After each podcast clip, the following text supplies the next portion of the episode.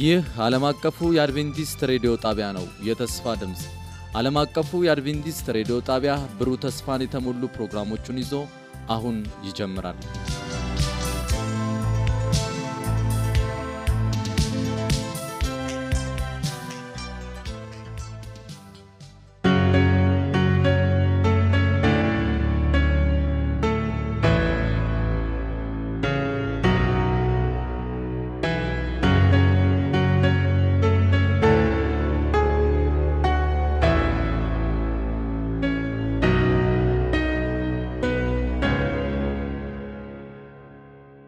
በጌታ የተወደዳችሁ የጌታ ውድ ልጆች ስለዚህ ጊዜ እግዚአብሔርን ከልቤ ከእናንተ ጋር አመሰግነዋለሁ።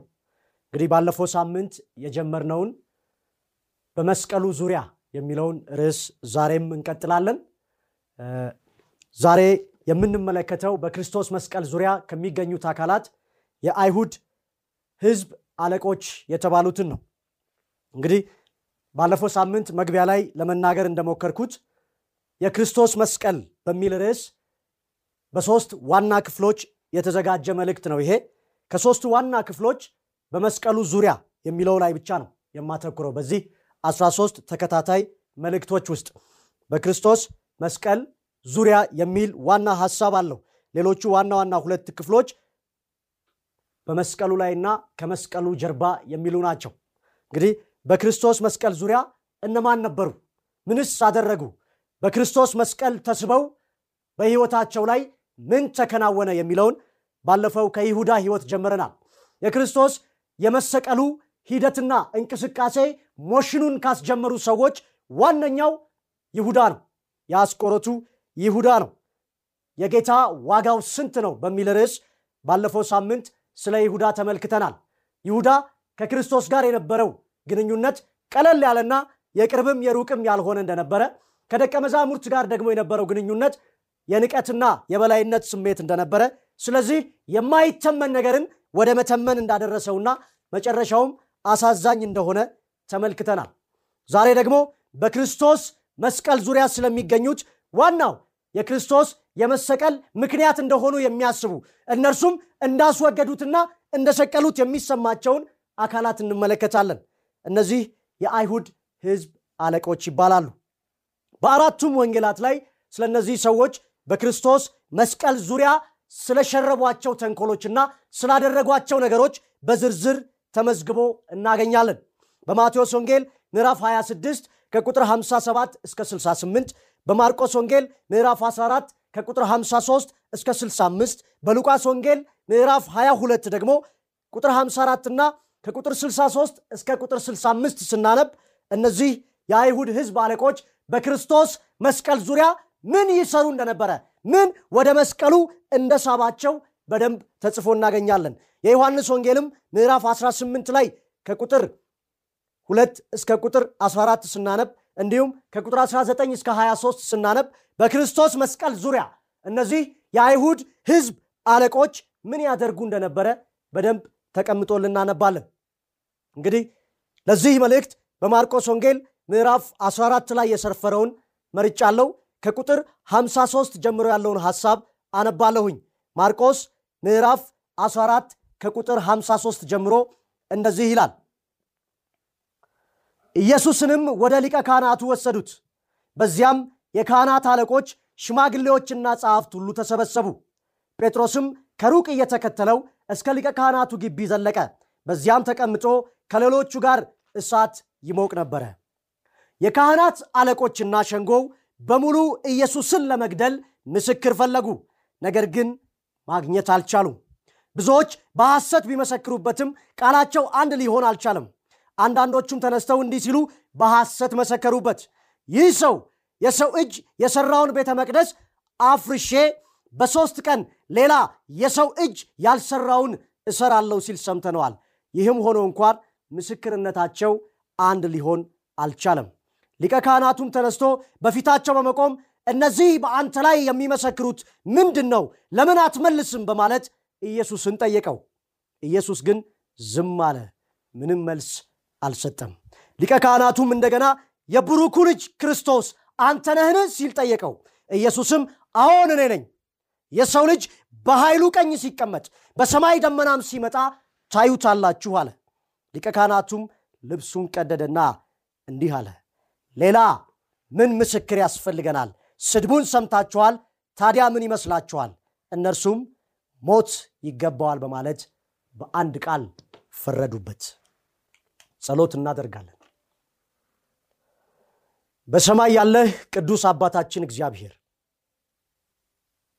በመስቀሉ ዙሪያ ስለነበሩት ሰዎችና ቡድኖች ስንመለከት እኛንም ወደ ልጅህ ወደ ጌታ ኢየሱስ ክርስቶስ መስቀል እንድትስበን እንደ ይሁዳ ሳይሆን እንደ አይሁድ አለቆች ሳይሆን በዚያ ዙሪያ እንደምንመለከታቸውም ሳይሆን አንተ እንዳሰብከው ለመዳናችን እንዲሆን በመስቀል ዙሪያ ተሰብስበን ከመስቀሉ ግርጌ ከሚፈሰው ደም የዘላለም ሕይወትን የኃጢአት ስርየትን እንድንቀበል በዚህ ቃል አንተ ባርከን። በጌታ በኢየሱስ ክርስቶስ ስም አሜን።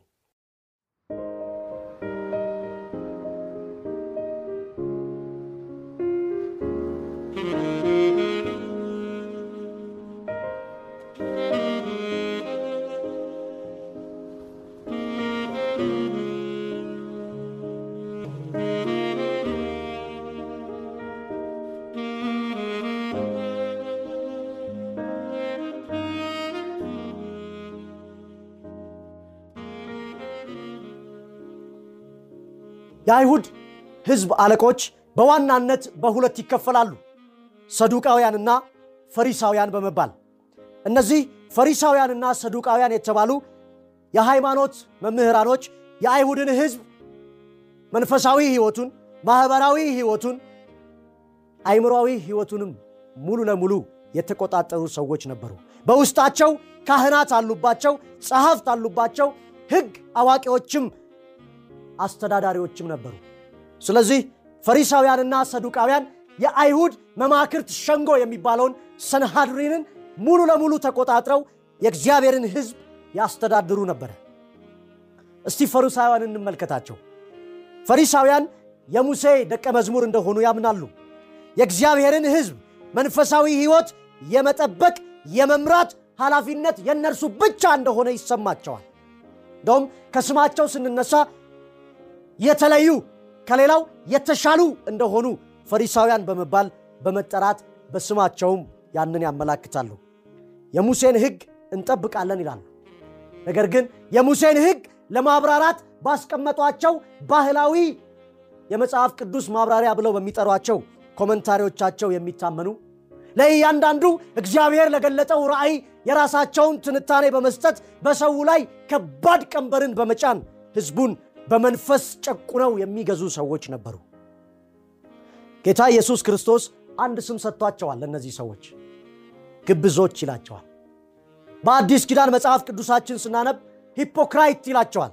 የመድረክ ተዋናይ ማለት ነው። ቃሉ በራሱ መጥፎም አይደለም፣ ጥሩም አይደለም። እነዚህ ሰዎች በእግዚአብሔር ቤት ሲወጡና ሲገቡ እንደ ተዋናይ ነው የሚወጡት የሚገቡት የሚያደርጉት የሚያስተምሩት እንተገብራለን የሚሉት ከአለባበሳቸው ከአነጋገራቸው ከአበላላቸው ጀምሮ እነዚህ ሰዎች በትወና የተካኑ ሰዎች ናቸው። የሚያደርጉት ነገር ሁሉ በማስመሰል ላይ የተመሰረተ ግብዞች በማለት ጌታ ኢየሱስ ክርስቶስ በተደጋጋሚ የጠራቸው ለዛ ነው። እንደውም በአንድ ወቅት ማቴዎስ ምዕራፍ 23 ከቁጥር 23 እስከ ቁጥር 24 ስናነብ ጌታ ኢየሱስ ግናዊ ዘይቤ በሆነ መንገድ ሲገልጻቸው እናንተ ትንኝን የምታጠሩ ግመልን የምትውጡ ናችሁ በማለት የውስጥ ስስታቸውንና ስግብግብነታቸውን በደንብ ገልጾባቸዋል። ስለዚህ ጌታ ኢየሱስ ክርስቶስን ለማጥፋት ሁል ጊዜ ያልማሉ፣ ሁል ጊዜ ያደባሉ። አመቺ ጊዜ ሲያገኙ ኬዝ ይዘው ይመጡበታል። ይሄን እንደዚህ አድርግ፣ ይሄ ምን ማለት ነው? ሊያጠምዱት በቃላትም በንግግርም በተለያየ መንገድ ከሰዎች ጋር በነበረው ግንኙነትም ሊያጠምዱት ብዙ ጥረትን ያደርጉ ነበር። ፈሪሳውያን ከባድ ሰዎች ናቸው። ተሰሚነት አላቸው። በእግዚአብሔር ቤት ውስጥ ስልጣንን ይዘዋል። የመምራት፣ የማስተማር፣ የማስተዳደር ነገር ግን ግብዞች ነበሩ። የሚያደርጉት ነገር ሁሉ የይምሰል ነበር። ስለ ሰንበት እንኳን ያዘጋጇቸው የሕግ ብዛት ሰው በእግዚአብሔር ማረፍ ምን ማለት እንደሆነ እስከሚጠፋበት ድረስ። በሁለተኛ ጢሞቴዎስ ምዕራፍ 3 ቁጥር አምስት ላይ በመጨረሻ ዘመን የሚነሱትን ሰዎች ጳውሎስ ሲገልጻቸው የአምልኮ መልክ ያላቸው ሃይማኖታዊ መልክ ያላቸው ነገር ግን በአምልኮ ውስጥ የሚገኘውን መንፈሳዊ ኃይል የካዱ ሰዎች እንደሆኑ መጽሐፍ ቅዱሳችን በግልጽ ያስቀምጣቸዋል። እንደዚህ አይነት ሰዎች በፈሪሳውያን ዘመን ብቻ የሚከሰቱ ስላልሆኑ ነው ጳውሎስ ለጢሞቴዎስ ሁለተኛ ጢሞቴዎስ ምዕራፍ 3 ቁጥር አምስት ላይ የአምልኮ መልክ ያላቸው ሃይማኖተኛ የሚመስሉ የሚያደርጉት ነገር ሁሉ ከእግዚአብሔር ጋር የሚገናኝ የሚያስመስሉ የመድረክ ተዋናዮች በመጨረሻው ዘመንም እንደሚበዙ ቃሉ ይመሰክራል። ወዳጄ በእግዚአብሔር ቤት እንዴት ነው እየወጣሽ እየገባሽ ያለሽው? ወንድሜ በእግዚአብሔር ቤት እንዴት ነው እየወጣህ እየገባህ ያለኸው በትወና ነው ወይስ ከእውነት ከልብ ከመንፈሱ በሆነ ሁኔታ ነው ከጌታ ጋር የምንገናኘው? እነዚህ ፈሪሳውያን የተባሉ ሰዎች ከጌታ ጋር እግዚአብሔር ከሚሉት ከሀያሉ ከፈጣሪው አምላክ ጋር የነበራቸው ግንኙነት የይምሰል ነበረ። ህዝቡንም በማስመሰል ነበር የሚያስተዳድሩት የሚመሩት። ስለዚህ ጌታ ኢየሱስ ግብዞች ብሎ የጠራቸው ዘንድ ተገደደ። ዛሬም በእግዚአብሔር ቤት ግብዞች ሞልተውናል ይዘምራሉ። ነገር ግን ለታይታ ነው። የእግዚአብሔርን ቃል ከፍተው ያነባሉ። ነገር ግን በሰው ፊት ተደማጭነት ለማግኘት ነው። በእግዚአብሔር ቤት ደፋ ቀና ይላሉ ገንዘባቸውን ያወጣሉ። ነገር ግን ለመወደስ የበላይ ለመሆን ነው። ስለዚህ የአይሁድ ህዝብ አለቆች ፈሪሳውያንና ሰዱቃውያን በመስቀሉ ዙሪያ የተገኙበት አንድ ዋና ምክንያት አላቸው። እርሱም የቅናት መንፈስ ይባላል ወደ ጲላጦስ ጌታ ኢየሱስ ክርስቶስን ይዘውት በሄዱ ጊዜ ጲላጦስ የተናገረው ሐሳብ የውስጥ ልባቸውን የሚገልጥ ነበር። ወደ ዋናው ጉዳይ ከመግባታችን በፊት ደግሞ ሰዱቃውያንን እስቲ ትንሽ እንመልከታቸው። ሰዱቃውያን ደግሞ ለየት ያሉ ሰዎች ናቸው። ፈሪሳውያን በሙሴ ህግ እንደሚታመኑ የሚናገሩ የተለያየ ሃይማኖታዊውን የእግዚአብሔርን ህዝብ ጉዳይ ሙሉ ለሙሉ ለመቆጣጠር የሚጥሩ ናቸው። እነዚህ ሰዱቃውያን የተባሉት ደግሞ በዋናነት የሚያሳስባቸው በእግዚአብሔር ህዝብ መካከል ያለው የፖለቲካው ስልጣን ማህበራዊ ህይወት ላይ ያላቸው ተጽዕኖ ፈጣሪነት ነው። ስለዚህ በትንሣኤ አያምኑም በመናፍስትም በቅዱሳን መላእክትም አያምኑም ጭራሽ በፍርድም አያምኑም። ለእነሱ ህይወት ማለት እዚሁ ምድር ላይ ባለስልጣን ሆኖ በእግዚአብሔር ህዝብ ላይ የማዘዝ የመፍረድ ወደ እግዚአብሔር ህዝብ የሚገባውን ወደ ካዝናው የሚጨመረውን ገንዘብ እንደፈለጉ በምድር ላይ ተጠቅመውበት ማለፍ ነው የሚያሳስባቸው። ሰዱቃውያን በዋናነት የሚያሳስባቸው በእግዚአብሔር ቤት ላይ የበላይነት ማግኘት ብቻ ነው። ፈሪሳውያንና ሰዱቃውያን ብዙም ስምምነት የሌላቸው ናቸው። በተለይ በአስተምሮ ጉዳይ አይስማሙም። ነገር ግን በሃይማኖታዊው ኃላፊነታቸው ለፈሪሳውያን በፖለቲካዊው ተሰሚነታቸው ለሰዱቃውያን። ጌታ ኢየሱስ ክርስቶስ እንደ ትሬት በመሆኑ እንደ ጠላት እንደ ስጋት ሆኖ በመምጣቱ እነዚህ ሁለት በአንድ ቤት ውስጥ በተቃራኒ ሐሳብ የሚያገለግሉ ሰዎች ወደ ስምምነት መጡ። ምክንያቱም አንድ የሚያመሳስላቸው ነገር ተከስቷል።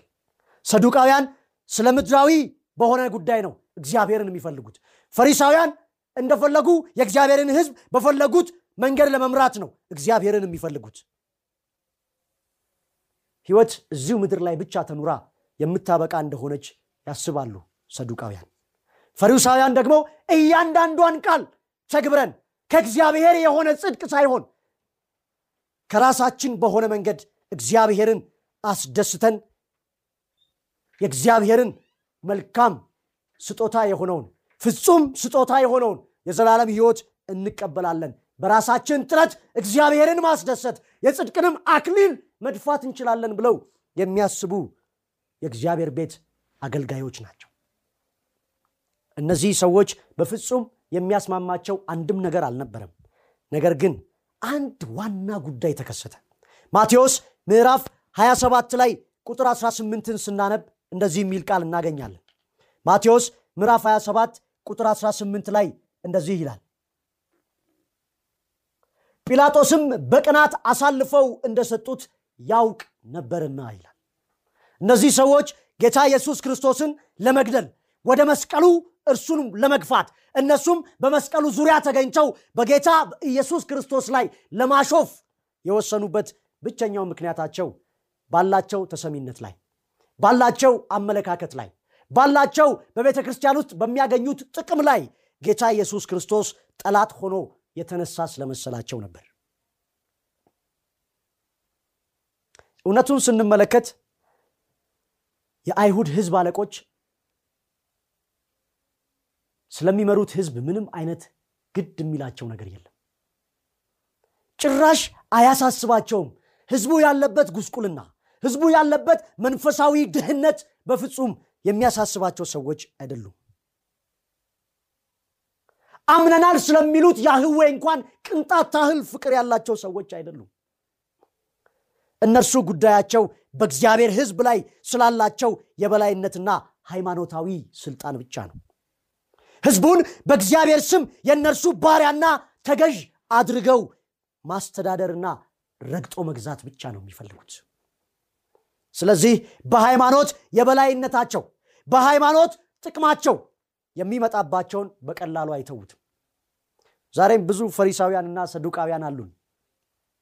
መንፈሳዊ ነገር ትርፍ ማግኛ የሚመስላቸው ሆዳቸው አምላካቸው የሆነ ምስኪን በሆነ የእግዚአብሔር ህዝብ የሚነግዱ በጌታ በኢየሱስ ክርስቶስ ስም በፈውስና በታምራት በተለያዩ ማታለል ብዙ ተስፋ ቃልን በመስጠት እኛ እንመራልሃለን እኛ እናውቅልሃለን በማለት የእግዚአብሔርን ህዝብ ለማይጠግብ ስስታቸው ማርኪያ አድርገው የሚገዙ።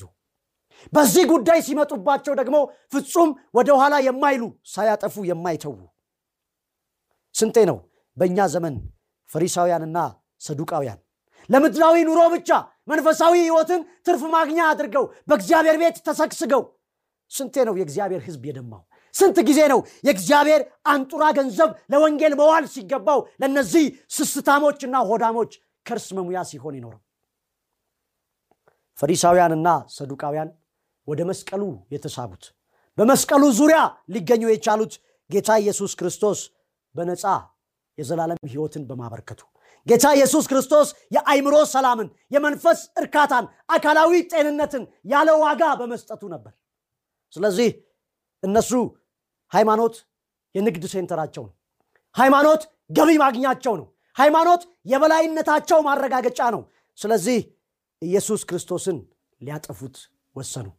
እናም በመስቀሉ ዙሪያ በጌታ መስቀል ዙሪያ ሲያሾፉ ተገኙ። ከእነርሱ በላይ የሆነ አገልጋይም ማየት አይፈልጉም። ሌሎች በእግዚአብሔር መንፈስ ተሞልተው በእግዚአብሔር ቤት እግዚአብሔር በነፃ የሰጣቸውን በነፃ እንዲያበረክቱም አይፈቅዱላቸው ስለዚህ ጌታን እሱ በላካቸው አገልጋዮች ውስጥም ዛሬም ይወጉታል ዛሬም ይገድሉታል።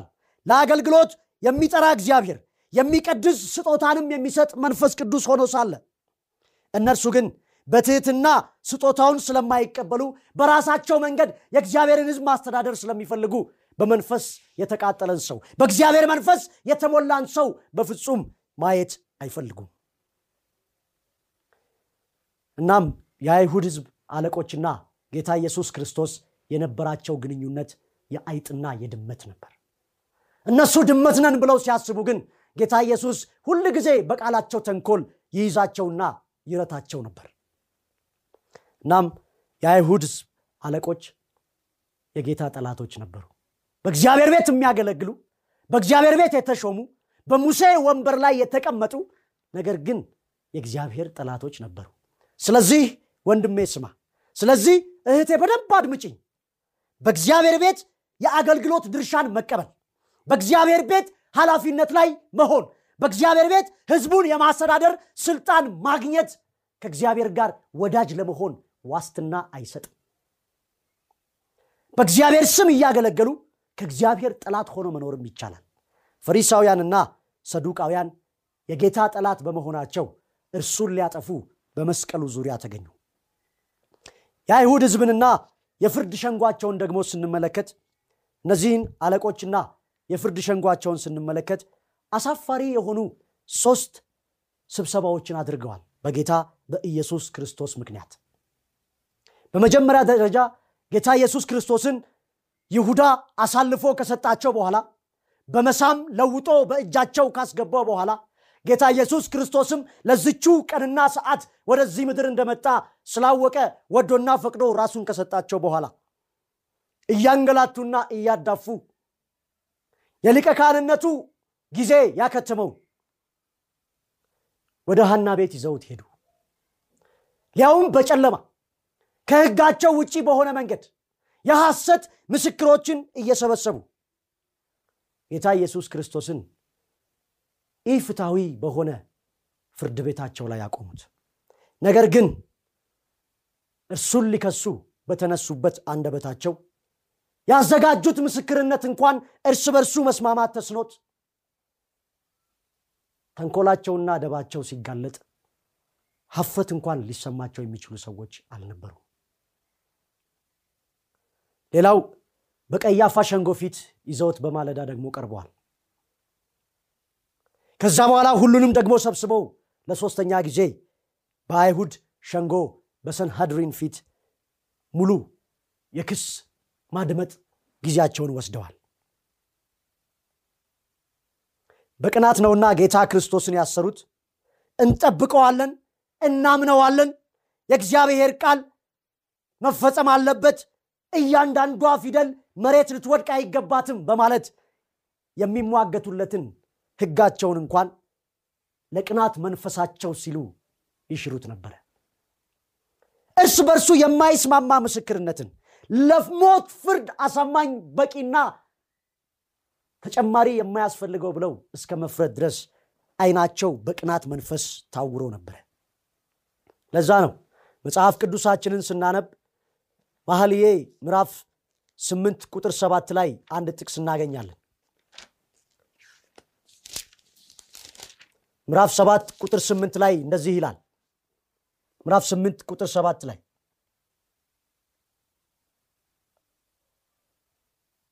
ቅናትም እንደ መቃብር ጨካኝ ናትና እንደሚንቦገበግ እሳት እንደ ኃይለኛም ነበልባል ትነዳለች ይላል።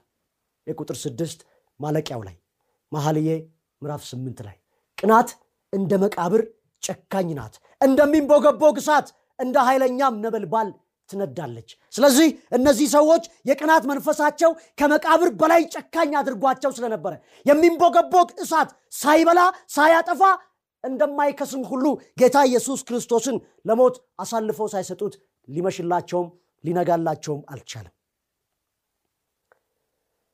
የህይወትን ምንጭ ለሞት አሳልፈው ሰጡት።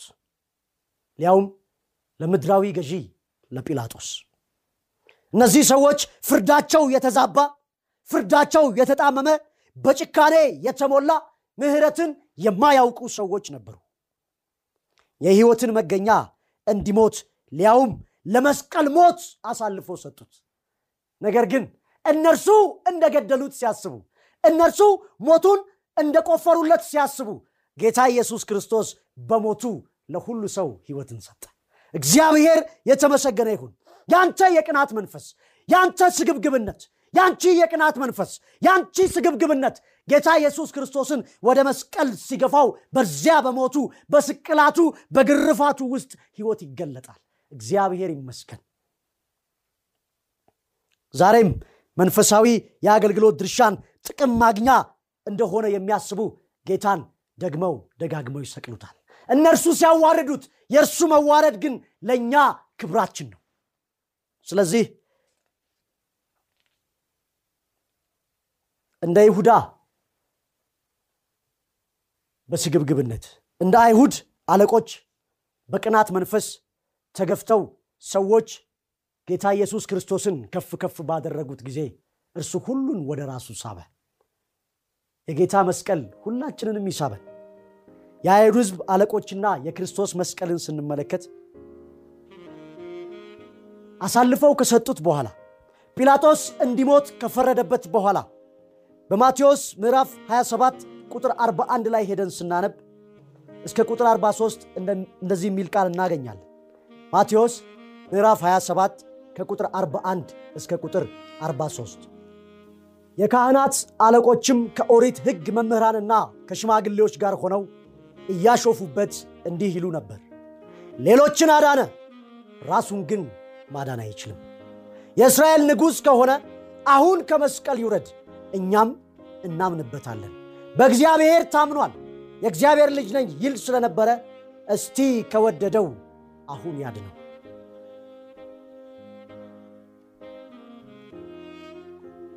በመስቀል ላይ ሆኖ እንኳን ሊተዉት አልፈቀዱም። በመስቀል ላይ ሆኖ በዚያ የሁለተኛው ሞት ጣር ላይ ሆኖ ጌታ ኢየሱስ በስቃይ ተሞልቶ ሳለ እነዚህ ሰዎች ግን ያሾፉበት ነበር። ለእነርሱ ራስን ማዋረድ ሞኝነት ነው። ለእነርሱ ለእግዚአብሔር ሕግ መገዛት የዋዛ የፈዛዛ ጉዳይ ነው። ስለዚህ እስቲ ከመስቀል ይውረድ፣ እስቲ ኃይሉን ይግለጥ፣ ያኔ እኛም እናምንበታለን ይላል። ነገር ግን ጌታ ኢየሱስ ክርስቶስ በሞቱ ውስጥ ነው ኃይሉ የሚገለጠው። ጌታ ኢየሱስ ክርስቶስ በመስዋዕታዊ ሞቱ ውስጥ ነው ማዳኑ የሚታየው።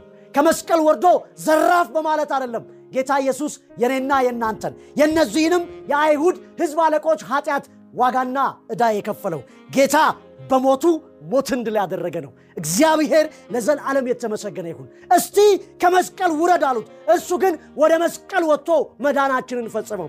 እስቲ እግዚአብሔር ከወደደው ያድነው አሉ። እግዚአብሔር ግን ፀሐይን ጨለማ በማድረግ በመስቀል ላይ መዳናችን እንዲፈጸም ፈቀደ። ስለዚህ ጌታ ኢየሱስ እንኳን ከመስቀል አልወረደ። ስለዚህ እግዚአብሔር እንኳን ሊያድነው አልወደደ። እግዚአብሔር በዚያው እንዲቆይ ፈረደበት።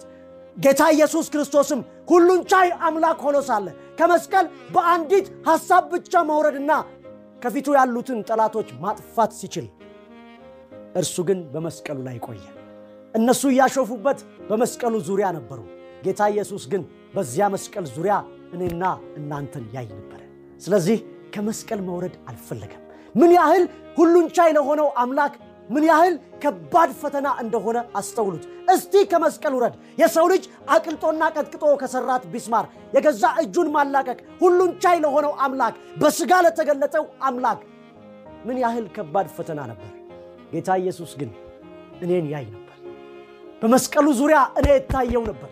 በመስቀሉ ዙሪያ እኔ በዳቢሎስ ባርነት ተይዤ ሕይወቴ ስትንገላታ ምኑስ ልግባ፣ ሕይወት ምን ያህል መራር ነች ብዬ በብዙ የአጋንንት እስራት ውስጥ ሆኜ ለካ ያየኝ ነበር ጌታ። ስለዚህ ከመስቀሉ ላይ መውረድ አልፈለገም ኢየሱስ። በመስቀሉ ዙሪያ አንቺንም ያይ ነበር ጌታ። በመስቀሉ ዙሪያ አንተንም ያይ ነበር ጌታ። ስለዚህ የአይሁድ ሕዝብ አለቆች በመስቀሉ ዙሪያ ሆነው እስቲ ውረድ እያሉ ሲሟገቱት ጌታ ኢየሱስ በዛው መቆየትን መረጠ። እኔና እናንተን በመስቀሉ ውስጥ ያይ ስለነበር እግዚአብሔር ለዘላለም የተመሰገነ